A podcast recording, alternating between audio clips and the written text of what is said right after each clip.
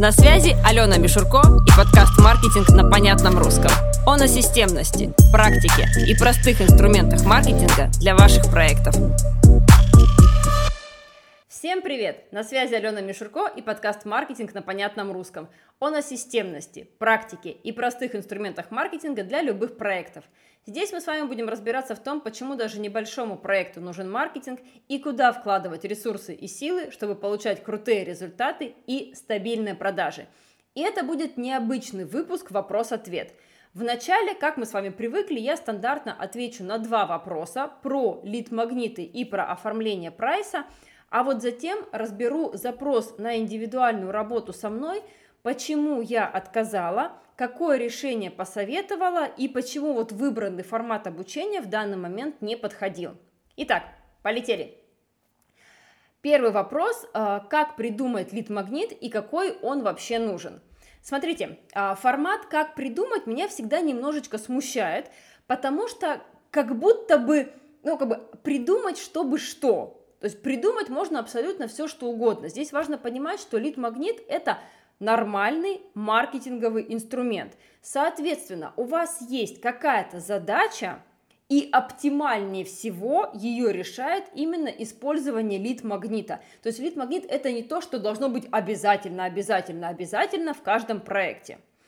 Какие задачи может решать лид-магнит? Ну, понятно. Например, сбор базы и формирование доверия. Это одно. Это может быть, например, сбор базы и последующая продажа какого-то небольшого продукта Tripwire.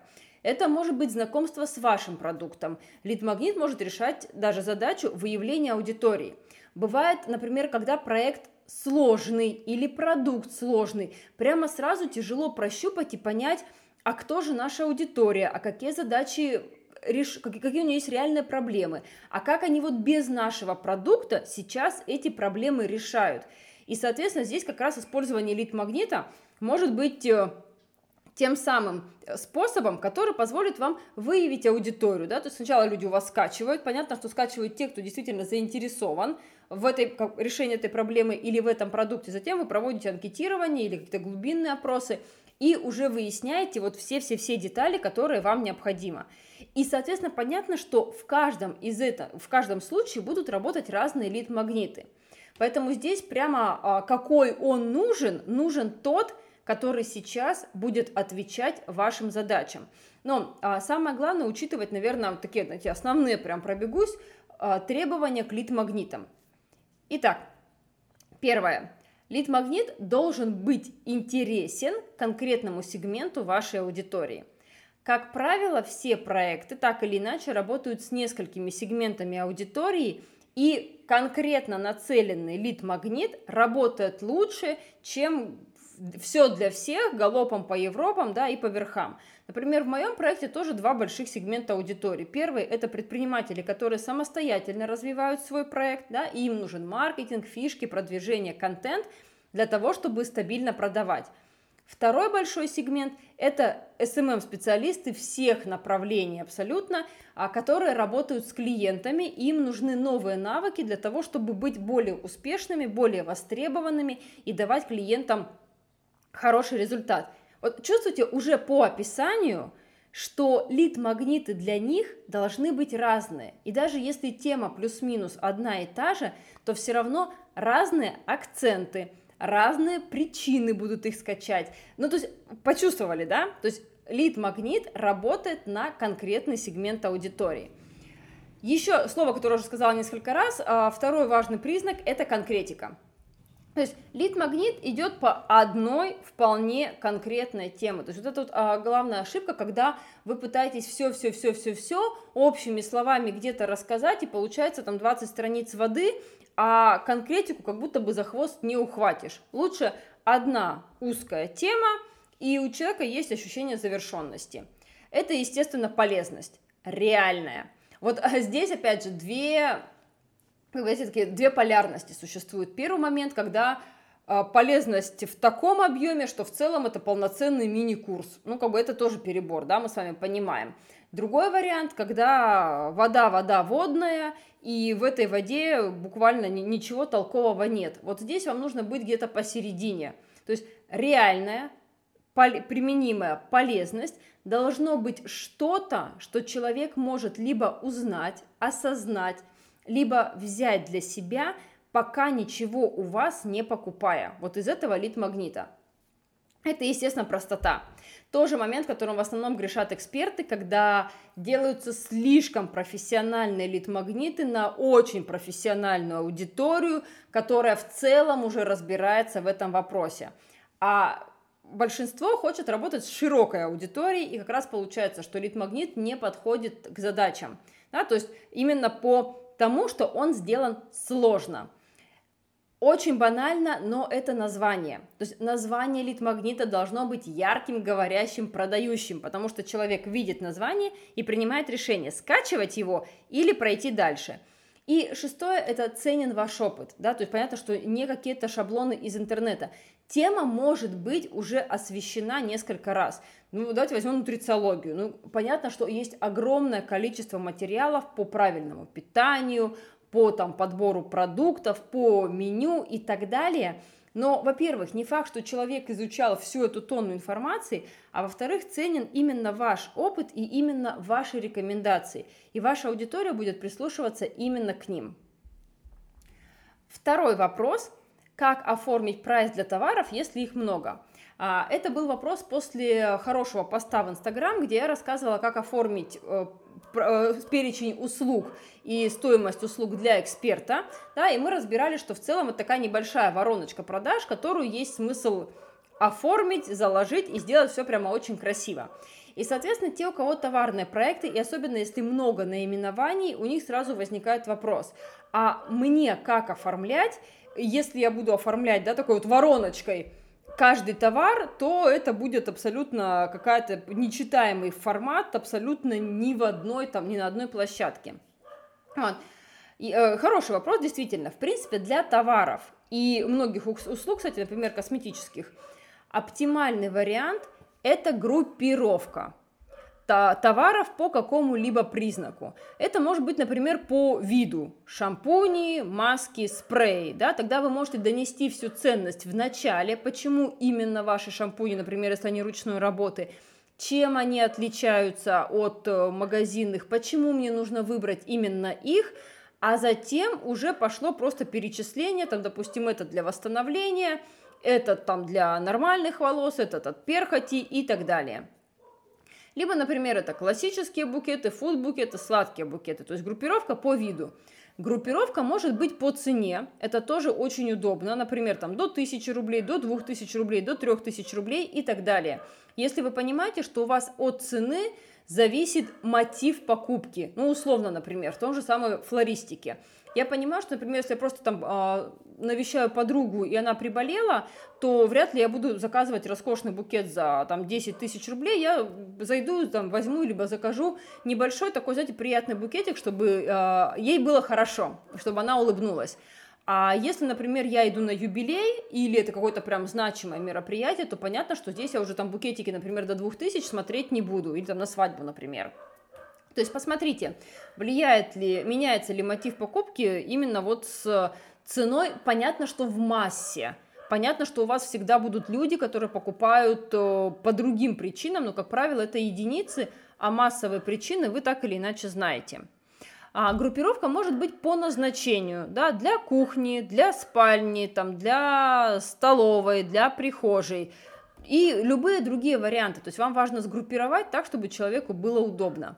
И тут еще очень важно учитывать, насколько простой и понятный товар. Ну, то есть, например, смотрите, если с букетом все более или менее понятно, то есть букет, цветы, не нужно объяснять, почему этот стоит, например, там тысячу рублей, а этот в три раза больше, и он стоит три тысячи рублей то, например, а, натуральные свечи ручной работы уже требуют больше объяснений, да, что это, а чем они отличаются от магазинных? А почему в магазине свеча стоит 149 рублей, а ваша 1600? То есть здесь уже простым перечислением не обойтись, и лучше вот сделать, как я рекомендовала в начале. То есть вообще, допустим, взять условно там, например, а, свечи, мини-свечи, например, да, поделить по размеру, такие свечи-малышки и рассказать, какие там натуральные ингредиенты, как их можно применять.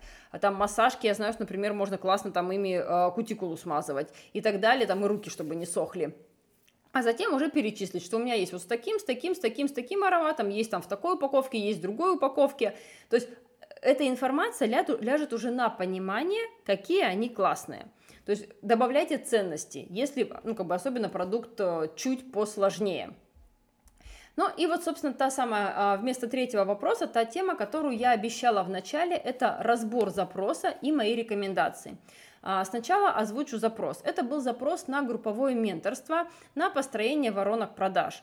И, собственно, как бы а, автор проекта обратилась с такими задачами. Задача увеличить выручку магазина. Хотелось бы делать x2, то есть в два раза больше в обычные дни. В среднем сейчас продажи на 10 тысяч рублей в день, хотелось бы 20 тысяч рублей. Речь идет об онлайн-заявках, хотя реальные клиенты нам тоже нужны. У меня небольшая лавка, месторасположение не совсем удачное, проходимость невелика. Поэтому на данный момент все же хочется выстроить стабильные онлайн-продажи букетов и подарков. А вот теперь прямо давайте разбираться по шагам, потому что, как говорите, всегда разбираться в рамках конкретного проекта очень интересно. И мне кажется, очень любопытно посмотреть, потому что какие-то фишки вы можете взять для себя. Итак, первое, что мы имеем? Это офлайн, ну как бы в данный момент, да, это офлайн э, магазин, букеты, фуд-букеты, подарки, город Москва. То есть э, потенциальная емкость рынка достаточно большая с учетом доставки. При этом технически сам вот данная торговая точка в данный конкретный момент находится не в очень удачном месте. А, первая просто рекомендация, на самом деле, для будущего. Для офлайн точек вообще место является критичным.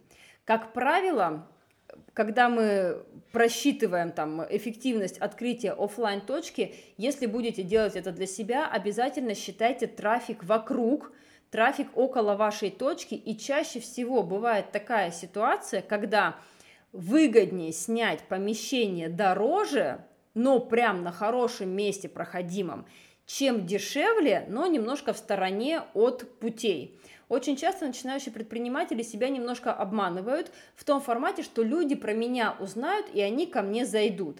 Зайдут, но значительно меньше, чем те, которые будут просто проходить либо проезжать мимо. Поэтому в данной ситуации акцент на доставку и на онлайн э, развитие проекта, он абсолютно логичный. Потому что раз точка находится в не очень проходимом месте, тащить в нее офлайн трафик будет тяжело. При этом у нас, опять же, город Москва, и, соответственно, есть возможность э, прямо ну, дотянуться до огромного количества аудиторий. Э, учитывая доставку, вообще никаких проблем. Поэтому здесь логика проекта, логика развития проекта абсолютно верная. Вот. А дальше, на самом деле, все вообще просто как тапок. Банально нужен трафик – то есть на этом этапе нужен просто либо хороший таргетолог, либо, или они вместе, хороший директолог. То есть я, конечно, могла бы продать менторство, да, придумать какую-то квизовую воронку, собирать аудиторию Москвы, копить базу и работать рассылками, но если бы это был мой проект, я бы так не поступила – а значит, я не могу рекомендовать вот в данном случае, в данном запросе неэффективный формат обучения, который все равно упрется в пункт второй, нужен трафик. Вот. Поэтому, собственно, давайте разбираться по шагам и по рекомендациям. Нужен рост в два раза. Задача очень адекватная и реализуемая в рамках одного-двух месяцев – нужен охват, то есть банально нужно, чтобы люди знали, что у вас можно купить цветы, фудбукеты, подарки. Плюс дополнительное условие – это ниша подарков. То есть здесь очень важно не просто зацепить человека, а чтобы в этот момент времени у него был мотив купить кому-то цветы. Правильно? Потому что, например, если э, даже такая бывает как бы, ниша подарков, но можно ее развернуть под то, что как бы ты радуешь себя любимую, здесь совсем другая история. Здесь нормально можно было бы выстроить постоянно работающую воронку. Но в данной ситуации цветы все-таки себе, чтобы порадовать себя любимую, покупают единицы. Нет смысла акцентироваться именно на эту аудиторию, это будет, опять же, немножко самообман. То есть нам нужно понимать, что, допустим, меня сколько угодно может зацепить реклама, но у меня там ближайший день рождения через 3 месяца. Соответственно, поэтому классическую воронку в соцсетях здесь можно простроить, но она будет работать медленнее. И именно я рекомендовала это делать просто вторым этапом. То есть выгоднее в данный конкретный момент для того, чтобы получить быстрый результат и закрепиться на отметке 20 тысяч рублей в стандартный день, настроить хороший трафик по месту. То есть смотрите, Первое, что у нас есть, у нас есть конкретный район города Москвы, э, где находится эта точка. Люди в больших городах очень часто все равно предпочитают заказывать поближе, потому что, ну, там мало ли пробки, а, а вдруг там как бы... И есть такое, знаете, еще ощущение, что, ну, если что-то тебе не понравится, то тебе проще прийти и уточнить все лично, чем там ехать через э, три часа на всех метро с восьмью пересадками. Поэтому первое я бы собирала максимально, то есть, а, а, знаете, прям циркулем обозначила, на какую дальность мы работаем, и максимально собирала трафик по месту, используя в рекламных креативах э, прямо узнаваемые маркерные точки этого района. Ну, банально, допустим, там, не знаю, э, цвет, там, цветы, метро автозаводская. Понятно, что все, кто понимает, что я там, и автозаводская, могу неправильно произносить, прошу прощения, а, все, кто понимают, что это плюс-минус недалеко, они скорее среагируют на более конкретную рекламу, чем э, ну, просто там общая доставка цветов по Москве. А, либо какие-то можно визуали использовать, э, узнаваемые торговые центры, например. То есть те, кто, вот, ну, такие всегда в любом районе есть такие знаковые места, либо в любом городе. Второй момент. А, я бы таргетировалась на тех, у кого близко какие-то праздники, дни рождения и так далее. Такие выборки тоже прекрасно работают. Плюс скоро, 23 февраля, 8 марта, это уже совершенно другой трафик, супер-супер как бы а, активное время, да, то есть 23 февраля это пик, э, пик обычно спроса на фудбукеты, особенно мясные варианты. 8 марта, понятно, что это классические цветы. То есть здесь мы как бы запускаем рекламу, понимая, что здесь X2 и так будет по выручке, но собираем базу дополнительно. И плюс как бы немножко трафика на широкую аудиторию в формате доставка цветов по Москве, показывая разные букеты под разные аудитории. Есть и свадебные букеты, и зимой как бы прекрасно люди женятся и выходят замуж. Не, не так, как в мае, там, июне и так далее, но тем не менее, они все равно есть.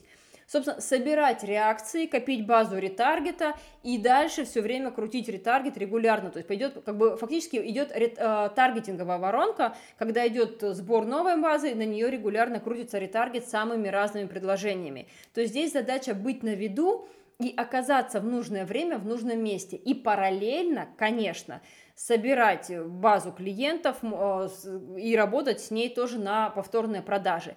И вот когда этот первый этап будет настроен, то есть когда вот э, таргет заработает, и в принципе X2 очень легко можно сделать уже на нем, вот тогда я бы все-таки попробовала квизовую воронку на максимально широкую аудиторию, на сбор уже базы, допустим, там в том же самом Сендлере, и уже работу рассылками. И это дало, даст еще скачок, потому что как бы, ну, то есть уже есть отстроенная работа с привлечением трафика.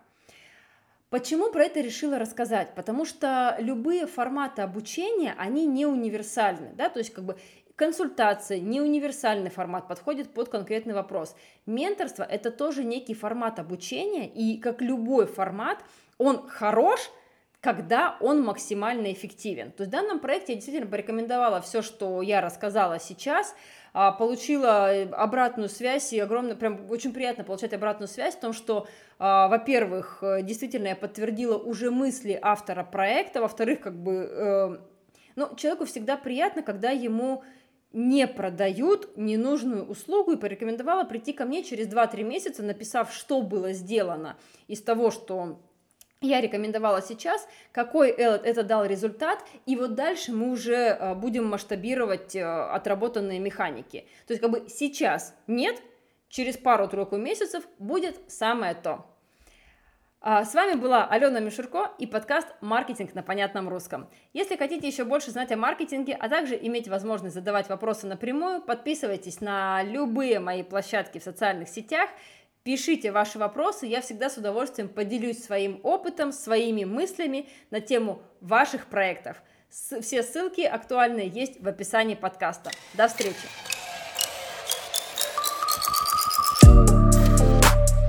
маркетинг на понятном русском. На понятном русском. Маркетинг на понятном русском. Маркетинг на понятном русском